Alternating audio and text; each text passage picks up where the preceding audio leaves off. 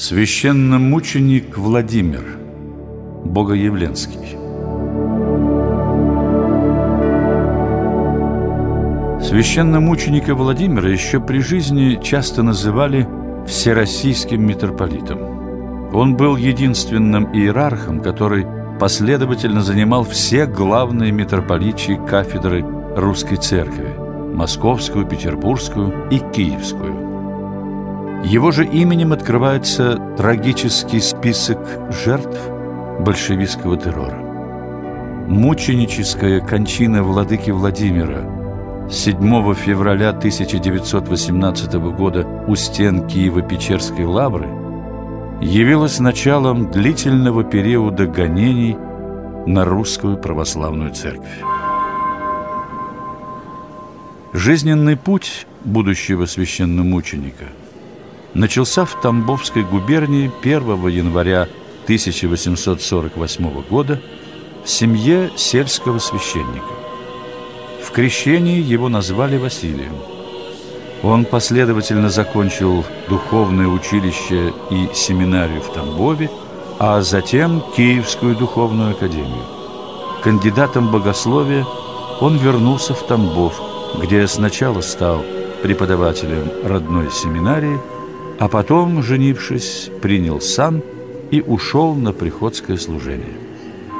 Однако недолго длилось его семейное счастье. Через несколько лет супружества умирают жена и единственный ребенок отца Василия. Горе побудило молодого священника вступить на новый путь служения церкви. Он принимает монашество с именем Владимира в одном из тамбовских монастырей. Своей неустанной деятельностью на пользу церкви и заботой о народном просвещении архимандрит Владимир привлек внимание церковного руководства. Однако всероссийская известность приходит к Владимиру, когда он был уже епископом Самарским. Тогда в Поволжье начался голод, а следом и эпидемия холеры. Народ в ужасе и панике оставлял больницы без присмотра. Вспоминал один из современников этих событий. В то время, когда власть терялась, святитель первый пошел к народу с крестом в руках. Он организует комитет взаимопомощи. Он собирает пожертвования пострадавшим от холеры и голода. Он устраивает бесплатные столовые для голодающих.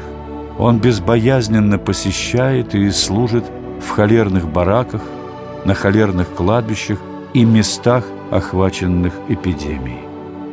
В многочисленных печатных воззваниях и поучениях Владыка Владимир призывает всех прийти на помощь голодающим.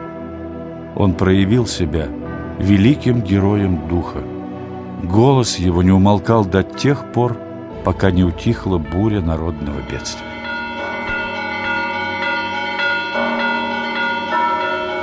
Несколько лет своего архиерейского служения владыка Владимир отдал Кавказу, куда он был назначен в качестве экзарха Грузии. За время его служения там было построено более ста храмов и открыто свыше трехсот церковно-приходских школ.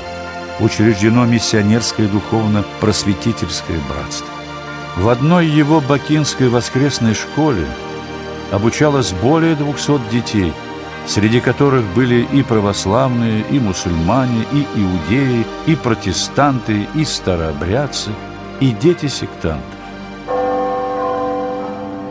Будучи назначенным на московскую митрополичью кафедру, Владыка Владимир и здесь проявил себя как служитель мира и любви. Нужно прежде всего думать не о том, что взять от народа, но о том, что мы сами можем дать ему.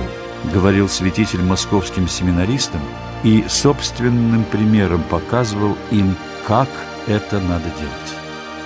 Он и в Москве продолжает свою просветительскую деятельность. В его епархиальном доме проводились лекции, чтения, беседы, действовала библиотека с читальным залом для всех желающих. святитель начинает борьбу с народным пьянством, лично участвуя в проповеди христианства среди рабочих. Будучи духовным руководителем великой княгини Елизаветы Федоровны, он всячески поддерживал ее благотворительные начинания и помог в основании Марфа-Мариинской обители. В 1912 году митрополита Владимира переводят в Петербург. Однако за активные выступления против Григория Распутина недоброжелатели добиваются перевода святителя в Киев. Один архиерей, провожая опального святителя, сказал ему «Вы были первенствующий иерарх между нами не только по своему общественному положению, но и по вашим высоким духовным качествам. Вы не боялись говорить правду, сознательно подвергая себя огорчениям и страданиям, и терпели их с величайшей твердостью души.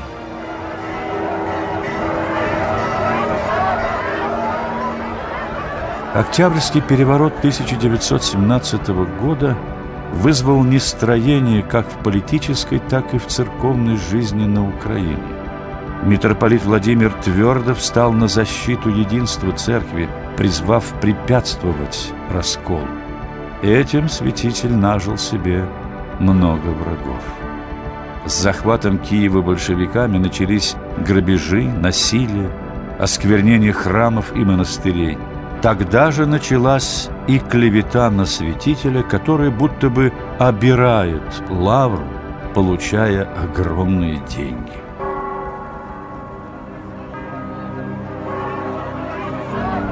7 февраля 1918 года вооруженные люди ворвались в покое митрополита Владимира и после издевательств над ним повели на улицу.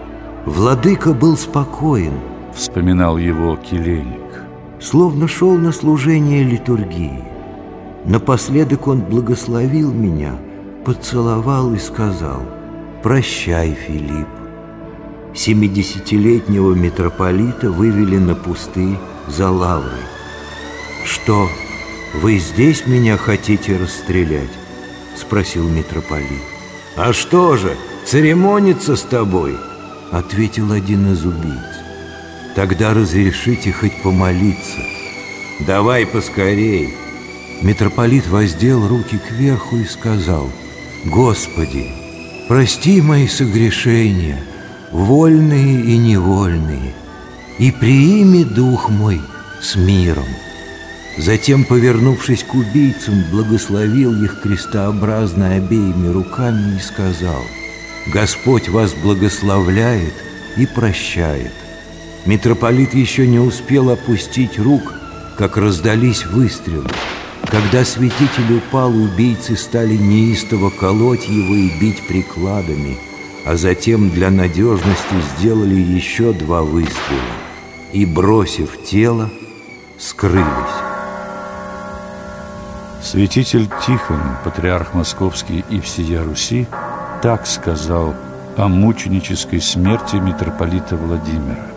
«Мы глубоко верим, что эта мученическая кончина владыки Владимира была не только очищением грехов его – которые неизбежны у каждого плоть носящего, но и жертвую благовонную во очищение грехов Великой Матушки России. Митрополит Владимир стал первомучеником в новую эпоху гонений на христиан. И потому именно ко дню его смерти церковь приурочила ежегодное поминовение новомучеников и исповедников российских.